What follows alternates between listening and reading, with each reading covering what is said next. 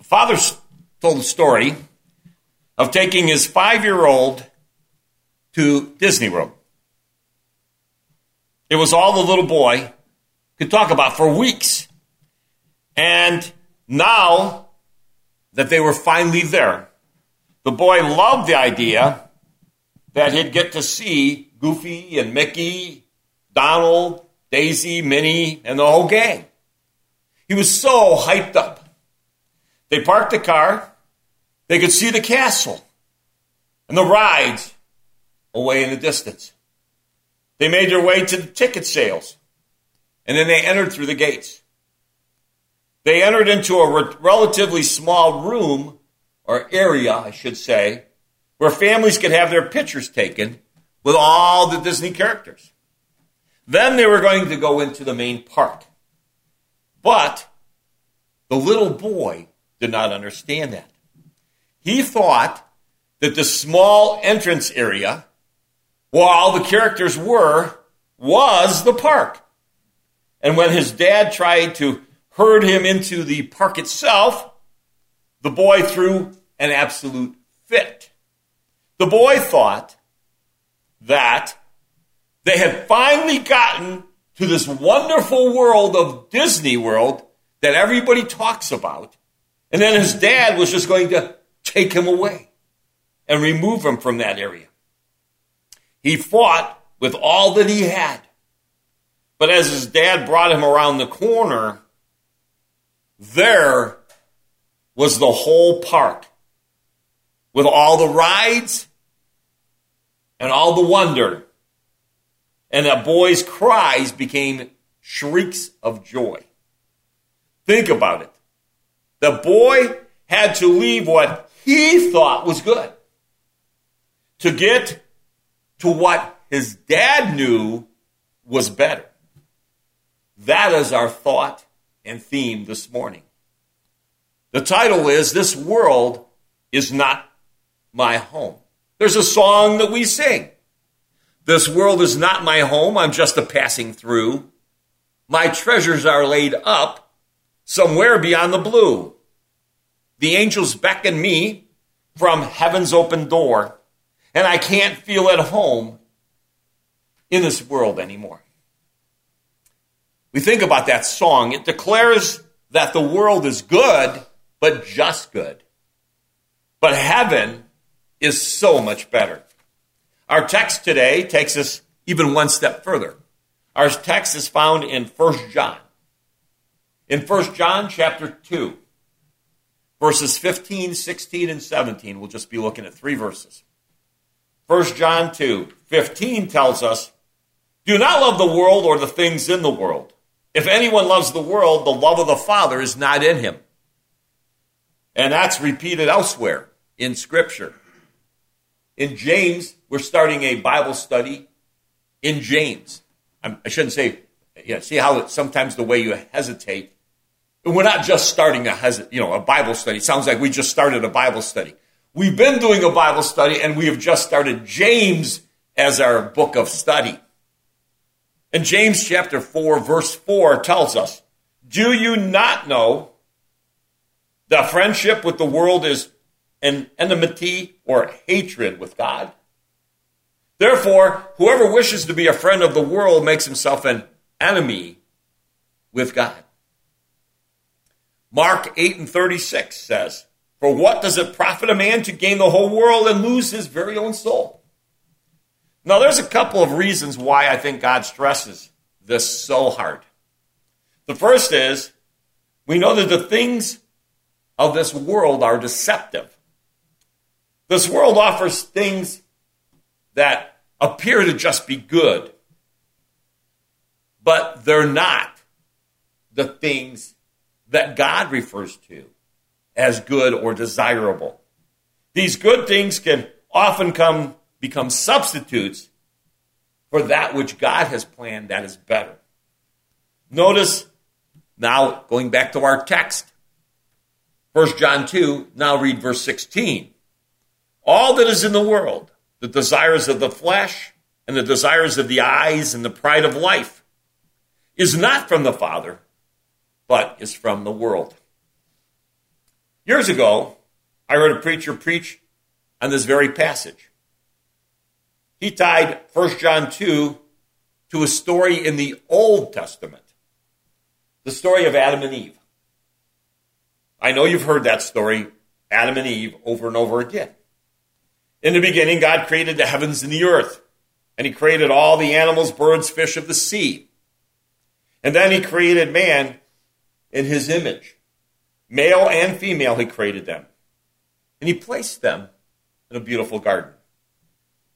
I know the Bible doesn't say, but I can picture Adam and Eve treating the animals as they're their own personal pets. It made me think of this because for some reason on my phone, I keep getting anaconda or um, these um, big python, you know, just uh, black, different snake. Every, I, I, don't like snakes, but for everything over in Australia, all these snake problems, and then the Everglades, Everglades all the snake problems they're talking about.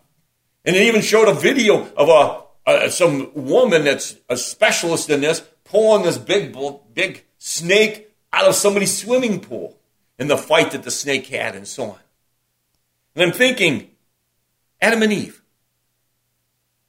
The fear that we have of that. And I'm picturing this garden that they're the, the they're the animal trainers, they're the only ones around. I'm thinking, do they feed the animals? I'm picturing them petting. Could you imagine the different animals, the elephants, the buffalo, all these wild animals? And I picture these personal pets. I can imagine seeing them scratch the ears of a lion, like we do with our own cat at home or playing tag with the monkeys or jumping around with the kangaroos. And there are many Bible scholars who think that there were occasions when God would come and talk with Adam and Eve. We have a song. He, he talks with them and he walks with them. And he tells them that they are his own. And the joy that we share if we tarry there, one other has ever known.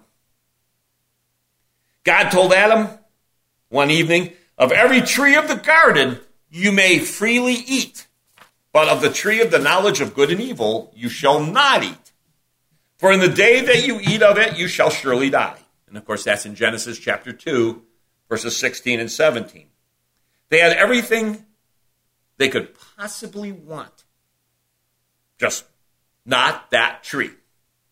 But then one day Satan becomes whispering and easier, as we know, in Genesis 3 and 5.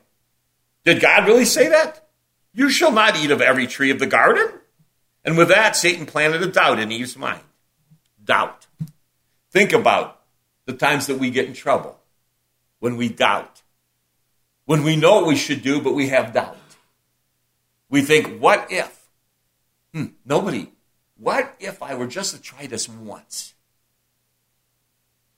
You shall not eat or you shall surely die.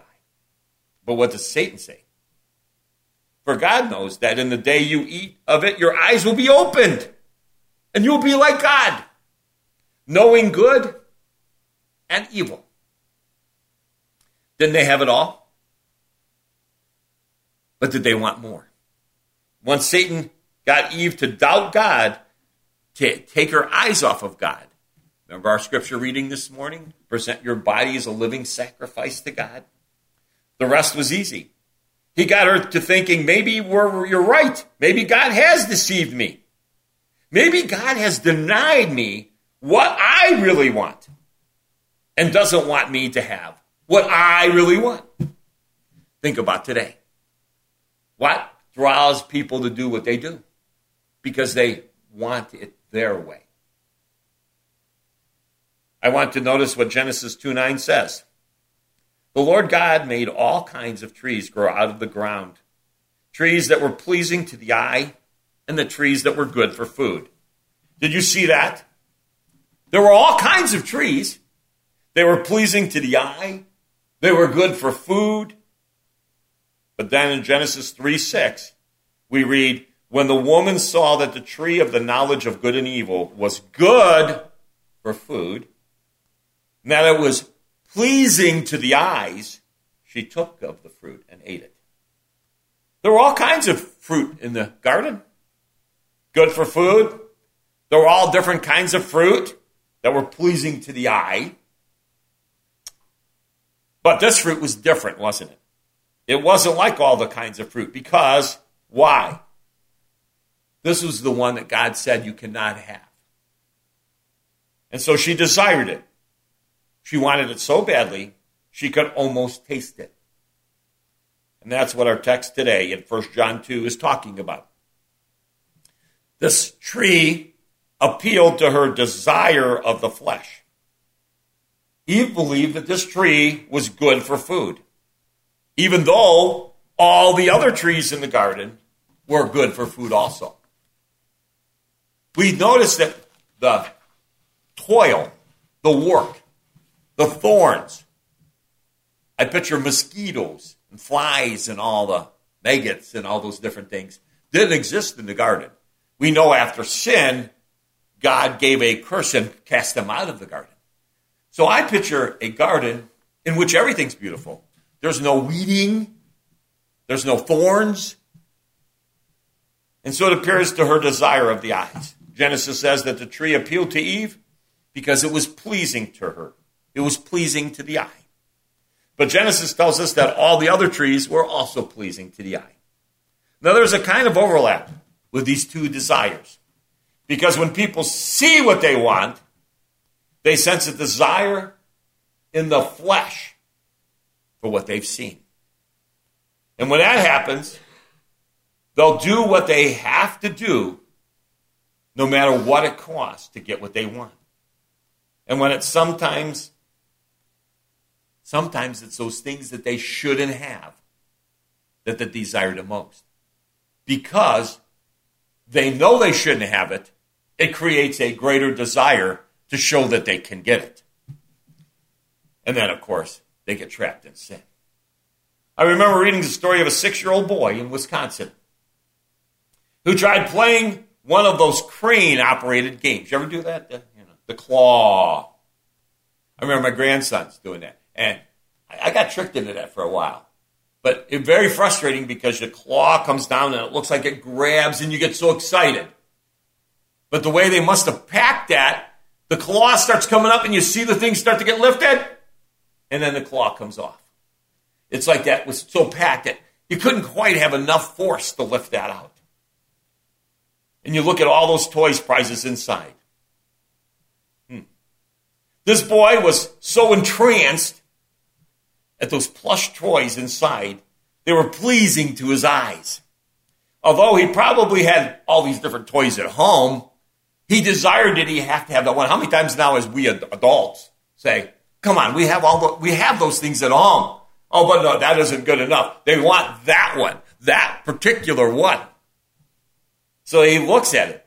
He felt the desire of the flesh to have that one for his very own. And then he climbed inside. He desired so much to have that when his parents weren't looking, he climbed inside the machine. By the time the firefighters arrived, he had managed to get almost completely inside with just his right foot hanging out. He was trapped. But the firemen finally got the game unlocked and released him unharmed.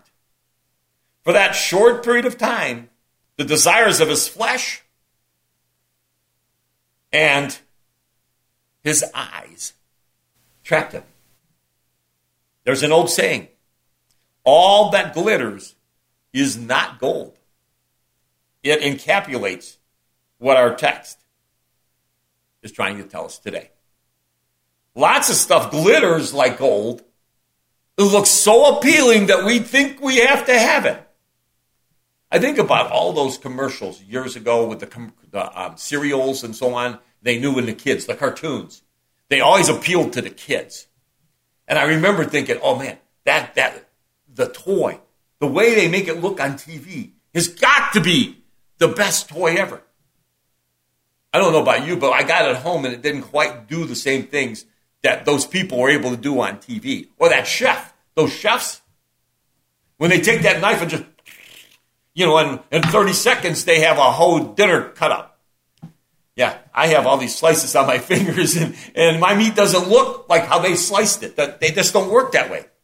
We think about the deception that takes place. We feel like we have to have it.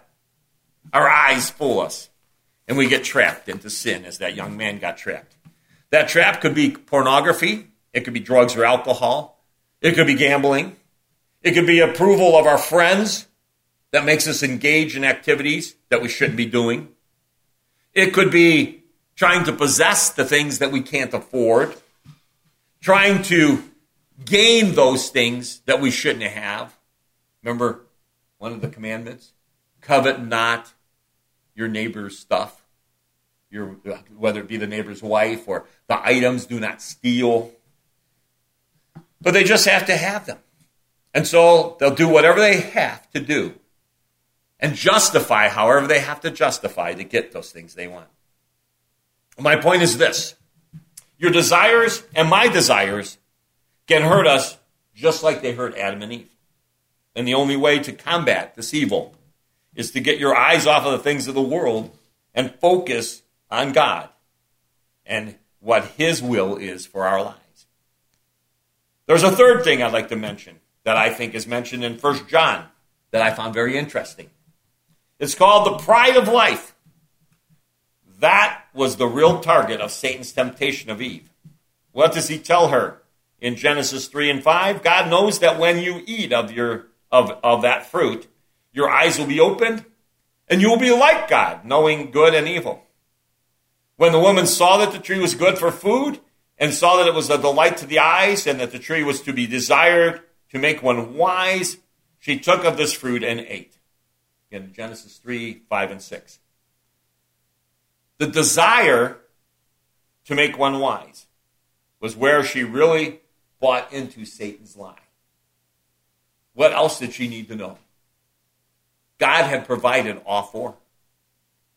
We think about if we were in that garden, if we were those first creations that God made, would we have been different?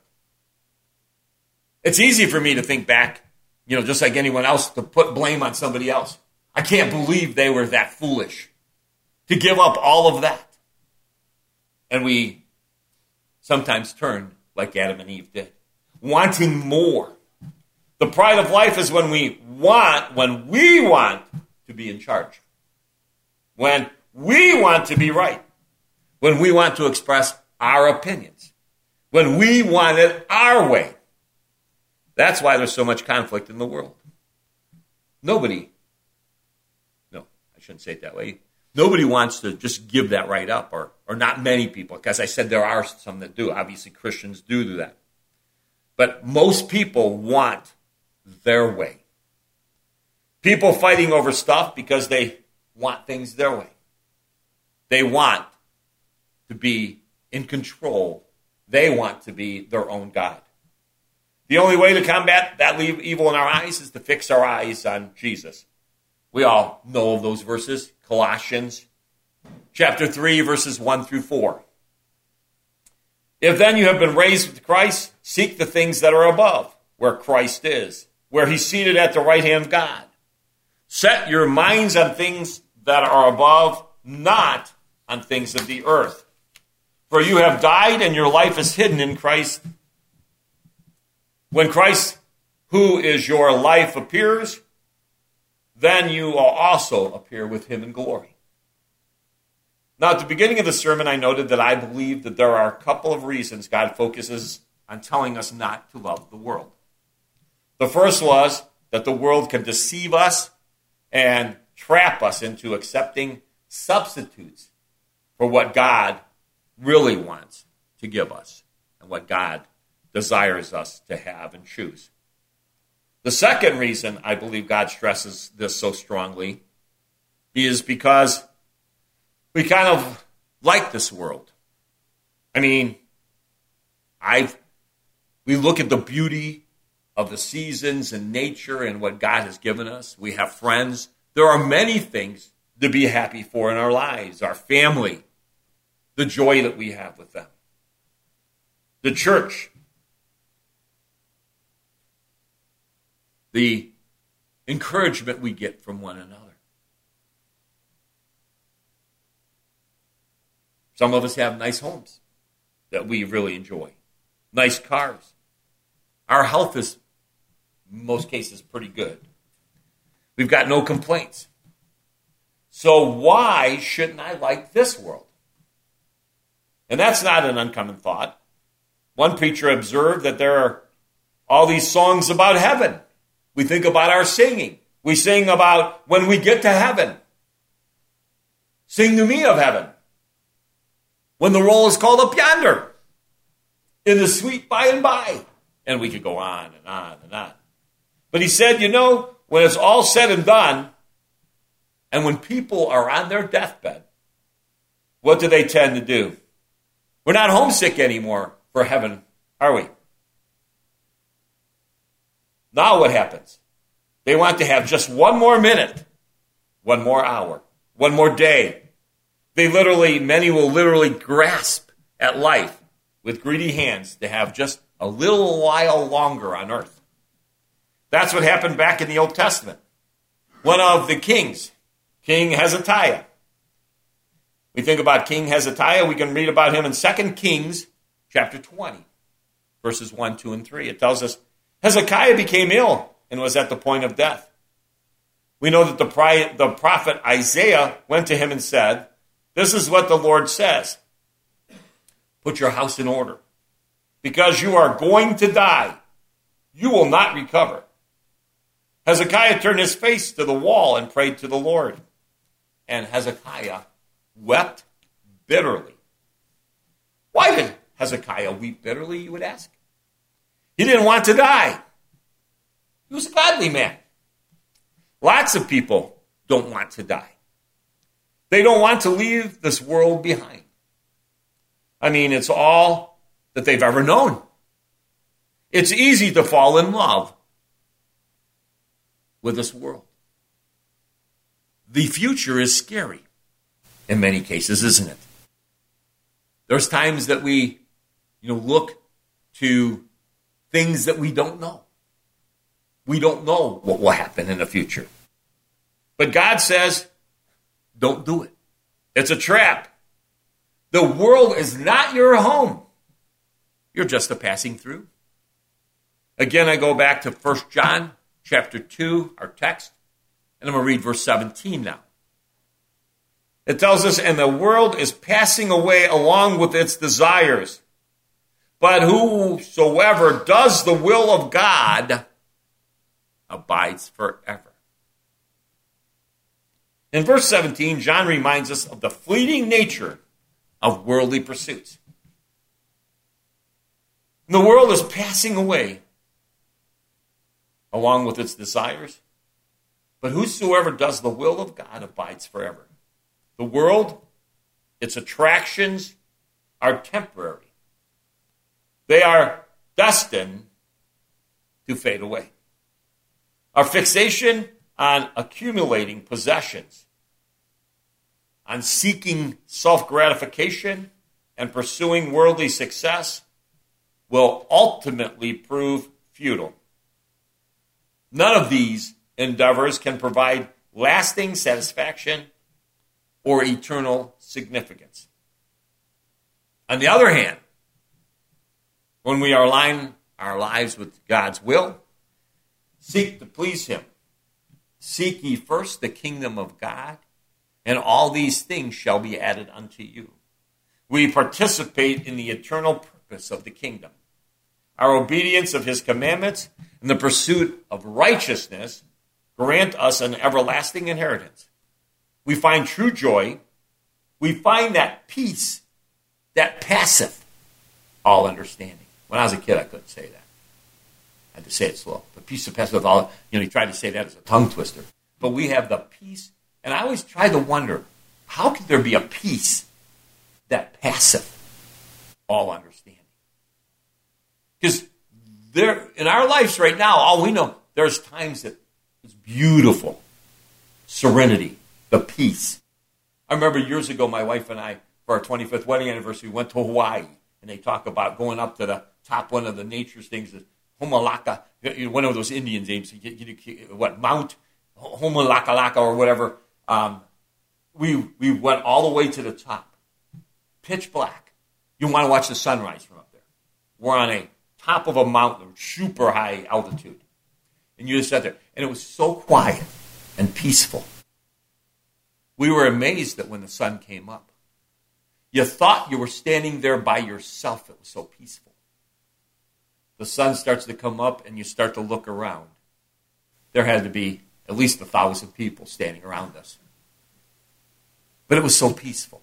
Just and it was almost like you see God, you know, like the sun rising, and just the just the peace that passes. And you start to understand it. But but my point being though, that peace doesn't seem like it passes for us in eternity. It was beautiful then, but we came back down, and then you get it back into the reality of life. And you have those fragments of peace. But we think about heaven being that moment forever. And it's so much we can't comprehend. But that peace that passeth all understanding, and the fulfillment by living in harmony with God's design. And why on earth would you want to stay here? You would ask. This is just the place where, for no other better term, we get our pictures taken. This is where God has us live for a little period of time. We get our pictures taken to live in that tranquility that He set up for us. The real park, as that young man saw, we're right now just in the little small segment, seeing the characters, reading about people of God's Word. That we get our pictures taken. But the real park is just on the other side of the gate. And that's where our Father has something far better for us waiting just inside that gate, where we can see the beauty we revel- read Revelation, we can't understand that street of gold, mansions built for us. There's no way we can comprehend that. So, in my closing this morning, what is the most important thing? Many Christians have noted that it is knowing that this life is not all there is. Life on earth is just a dress rehearsal before the real production. Life on earth is just beyond our imagination. We will spend far more time on the other side of death in eternity than we will here. Earth is the staging area, it's the preschool, it is the tryout time for our life in eternity. This life is preparation for the next. At most, you will be living a hundred years on earth. Well, God bless you, Mom. I hope you live a little longer than that, but but most of the time, we figure 100 years is a century mark. My wife's a caregiver, and she has a woman that's 101 going on 102. She had a gentleman that was 104 that passed away. We think about what is our life span on earth. You think about that as James talks about, it's just a just a quick vapor in a mirror, just a quick image in the mirror that you saw and walked away but you will spend forever in eternity. It was being said that this life is but a small parenthesis in eternity. You will spend your entire life there. So I'd like to look at the words of 1 John 2 again. 1 John 2, 15 through 17 as I sum this up, my text.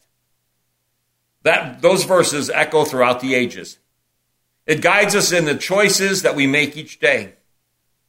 As we navigate a world filled with enticing distractions, we must guard our hearts and minds against falling prey to these empty promises. Let us remain vigilant in our commitment to prioritize our relationship with God above all else, recognizing that the pleasures and pursuits of the world pale in comparison to the eternal treasures found in God. May we continually seek God's guidance and strength to overcome. That is what I encourage of you this morning. We know that each lesson, each service, we have the opportunity to come forward, whether to dedicate our lives in baptism or to ask for the prayers of the congregation. Whatever your need is this morning, you have that opportunity to come forward as together we stand and sing our song of invitation.